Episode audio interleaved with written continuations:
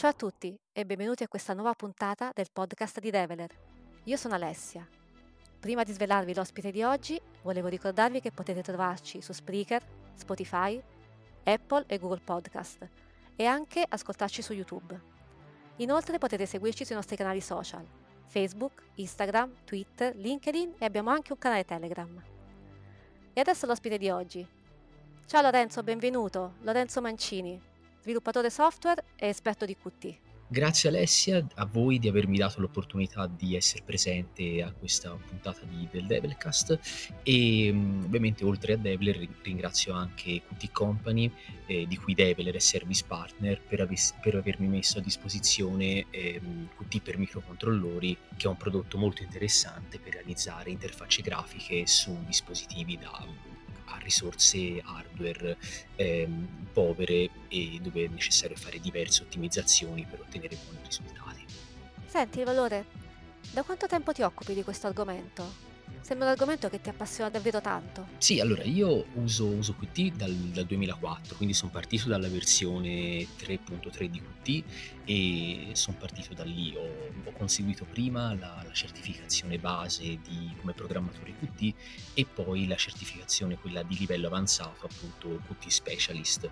Quindi ho fatto 10 e più anni di sviluppo sia su Qt che Qt Quick e mi occupo anche di formazione eh, interna e presso clienti. Posso dire di aver formato a questo punto un centinaio di, di programmatori su, su e sì, eh, il tema del, della programmazione low level, quindi ottimizzazione per, per buone prestazioni su dispositivi e da, da, poche risorse hardware, è un tema che sicuramente mi, mi appassiona tantissimo. Quindi eh, sono stato molto contento quando c'è stata la possibilità di, di provare appunto Qt per microcontrollori che coniugava il mio interesse per, per Qt e quello per le piattaforme a, a, basse, a, a basse potenzialità quindi abbiamo un'intera generazione di programmatori Qt formati da te. io, io, diciamo, spero di aver dato il mio contributo, sì. Senti, ma a proposito di, micro, di microcontrollori, è difficilissimo dire questa parola, microcontrollori. Fino a qualche anno fa erano relegati a contesti di controllo industriale, senza una vera interfaccia grafica. Adesso invece cosa abbiamo? Dei passi avanti? La tecnologia ha fatto comunque dei miglioramenti in questo senso? Sì, sì, sicuramente. Allora, intanto giust, giusta la, la precisazione, allora, diciamo, microcontrollori ormai non si intendono più quelli degli anni 90 dove veramente c'era, c'era possibilità solo di avere CPU con qualche megahertz e controllare sicuramente non un display grafico, comunque appunto applicazioni industriali a, a, abbastanza ridotto. No, diciamo, i, microcontrollori di oggi io direi che sono più simili semmai ai desktop degli anni 90, quindi è ragionevole assumere che le piattaforme abbiano 50-60 MHz di CPU, insomma una cosa del genere, 2, 4, anche 16 MB di RAM, un display e un acceleratore 2D pensato esplicitamente per ottimizzare eh, l'output video. Ecco. E sicuramente ecco, si può pensare ad oggi, per quanto siano piattaforme comunque volutamente limitate anche per costare meno, fare il boot più velocemente, avere piccole dimensioni e tirare basso consumo, si può pensare di costruirci sopra delle interfacce, insomma, ecco. Quindi, vediamo se ho capito bene. Ad oggi sono piattaforme dove è pensabile costruire un'interfaccia grafica di nuova generazione. Immagino però che a patto di saperli sfruttare e di saper aggirare in qualche modo le loro limitazioni, giusto? Certo, certo, esatto. Questa, eh, ah, io, io ci tengo a sottolineare che ormai per un buon programmatore embedded conoscere tutti i trucchi per sfruttare al meglio il proprio hardware eh, sta diventando sempre meno un lusso e sempre più una necessità. È, è una condizione sine qua non per, per veramente tirare fuori tutto quello, tutte le potenzialità della piattaforma su cui si lavora. I trucchi da sapere. Ecco, i trucchi ci piacciono tantissimo.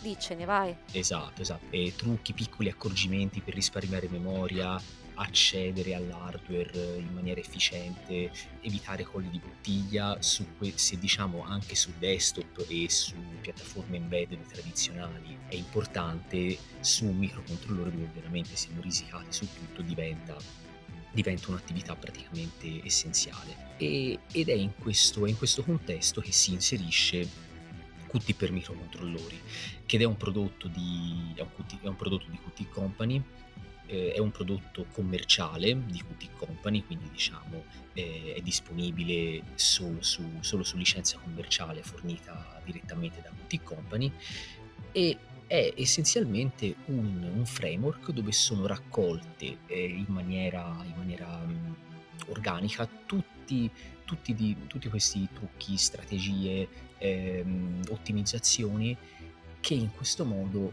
vengono implementati all'interno del prodotto spe- stesso e liberano il, il, programmatore dalla necessità di ricordarseli proprio tutti insieme. Ovviamente è tutto documentato e mh, tutte le scelte e, e i compromessi sono, eh, sono descritti, però appunto c'è un framework dove se uno va dritto e scrive un'applicazione c'è qualcuno prima di lui che ha fatto il lavoro di eh, strutturare, ecco, il, strutturare la, la libreria con tutti questi accorgimenti per girare bene su piattaforme limitate. Immagino che non sia poco comunque. Certo, no, no, è stato, è stato un lavoro sicuramente, eh, c'è stato bisogno di, di, pensarlo a tavolino, probabilmente molte persone si sono messe a, a discutere per prendere dei compromessi che dal mio punto di vista sono tutti, eh, sono tutti molto sensati. Ecco. Senti, mi scuso già in anticipo. Tu parli di usare Qt, che da quello che so, correggimi se sbaglio, eh, è un framework completo per lo sviluppo di software. È un binario, so che pesa 30-50 mega. E dici di usarlo su una piattaforma che invece prima dicevi che ha soltanto 16 mega in totale. Qual è la magia? Come si fa? Giustissima l'osservazione, esatto. Questa è stata un po' anche la sfida, secondo me, dei, dei progettisti di, di Qt per microcontrollori. Allora, diciamo, non c'è nessuna magia, ci sono molti compromessi che sono stati scelti tutti in maniera intelligente. Il compromesso centrale, che è, quello che ha dato proprio, è, è, l'idea tecnica che ha sbloccato la, la fattibilità del, del prodotto, è limitare dare una limitazione presa in, maniera, presa in maniera intelligente, un compromesso sostenibile per sviluppare interfacce grafiche, limitare, dicevo, l'interfaccia di programmazione al solo, al solo Qt Quick.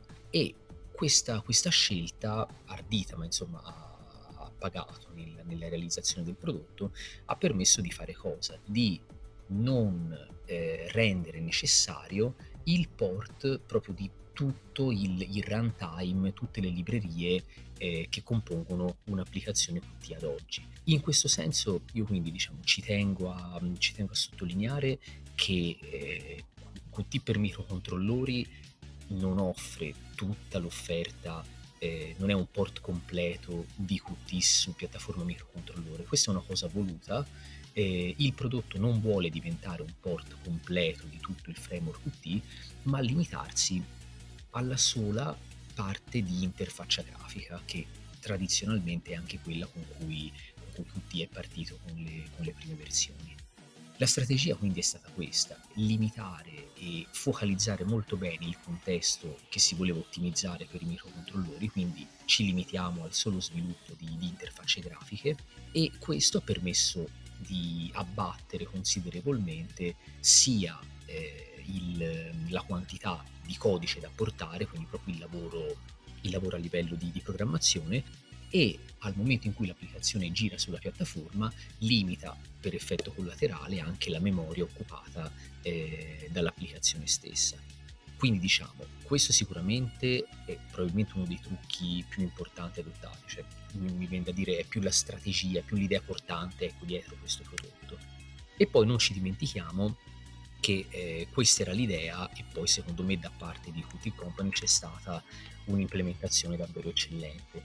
Eh, ad esempio per, eh, per, far funzionare QML, che è il, linguaggio di, è il linguaggio per la descrizione di interfacce grafiche in ambito Qt Quick, eh, diciamo su desktop e dispositivi embedded serve un runtime eh, apposta, un runtime che comprende anche una macchina virtuale JavaScript supporto garbage collector, eccetera.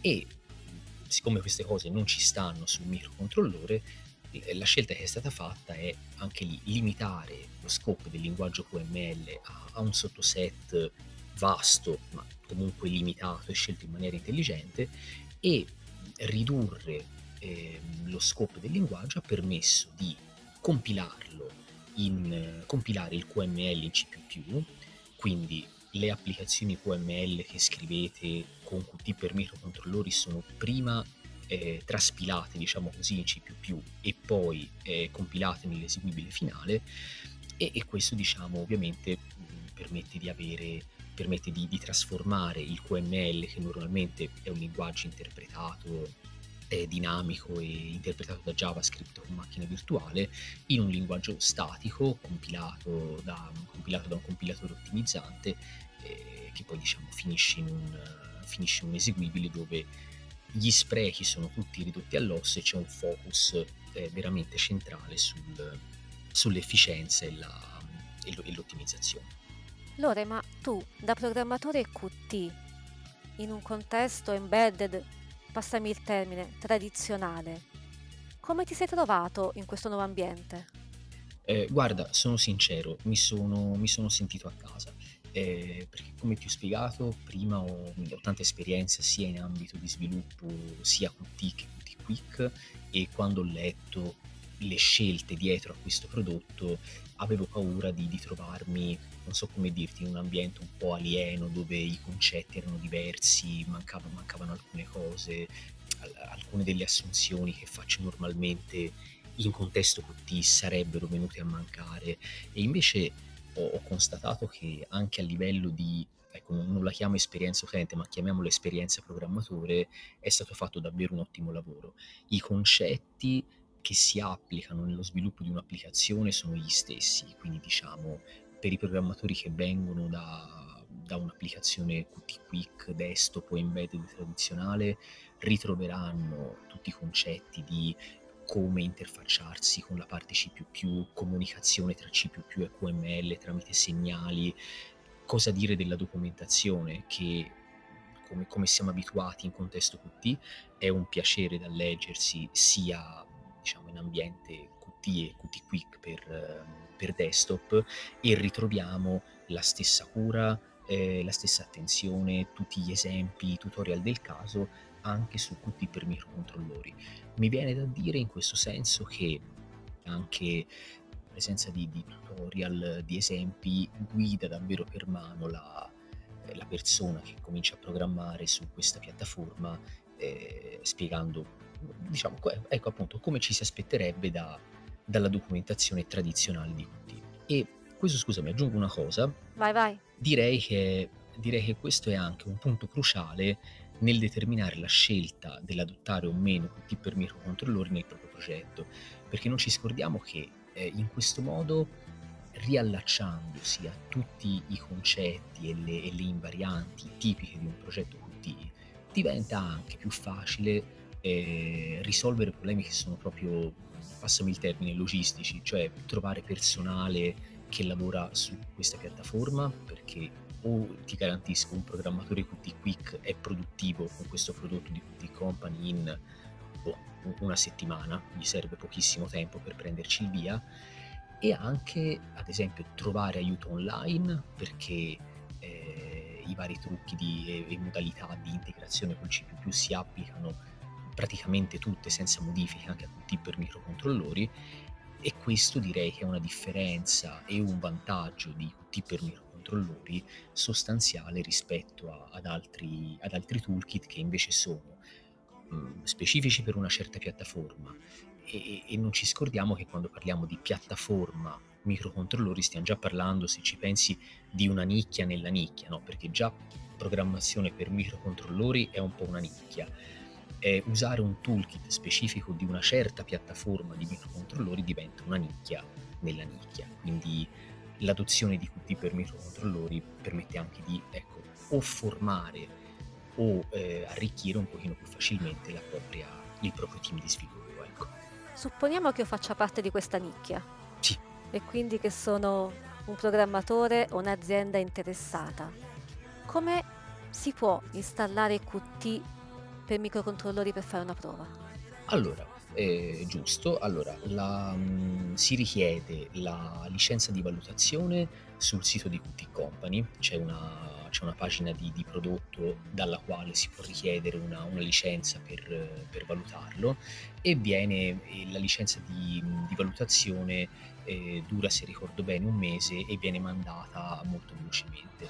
Nel, nel mio caso è stata mandata il giorno stesso della, della richiesta. Dopodiché, ovviamente, per l'uso vero e proprio commerciale in un prodotto, da lì in poi diciamo, si, si fa richiesta specifica a, a QT Company che tratterà la, l'emissione di una, di una, licenza per uso commerciale. Ecco.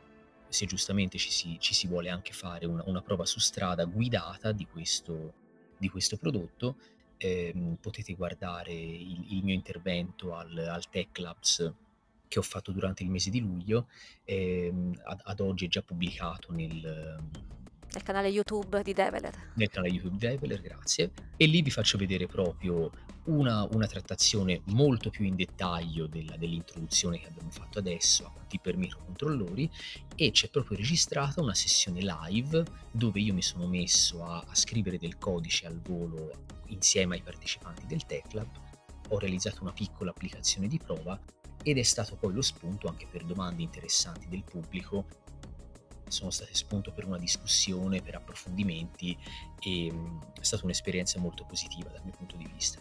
Lorenzo, ti ringrazio davvero tanto. Invito tutti quanti a guardare il video sul canale Develer di YouTube e invito tutti quanti a seguirci sui social, Facebook, Instagram, Twitter, LinkedIn, Telegram e soprattutto l'invito alla prossima puntata e io invito te a tornare quanto prima come nostro ospite del Devercast. Gli argomenti che proponi sono sempre molto interessanti e molto utili, quindi non vediamo l'ora di risentirti. Grazie a te Ale, molto volentieri. A presto. Grazie mille.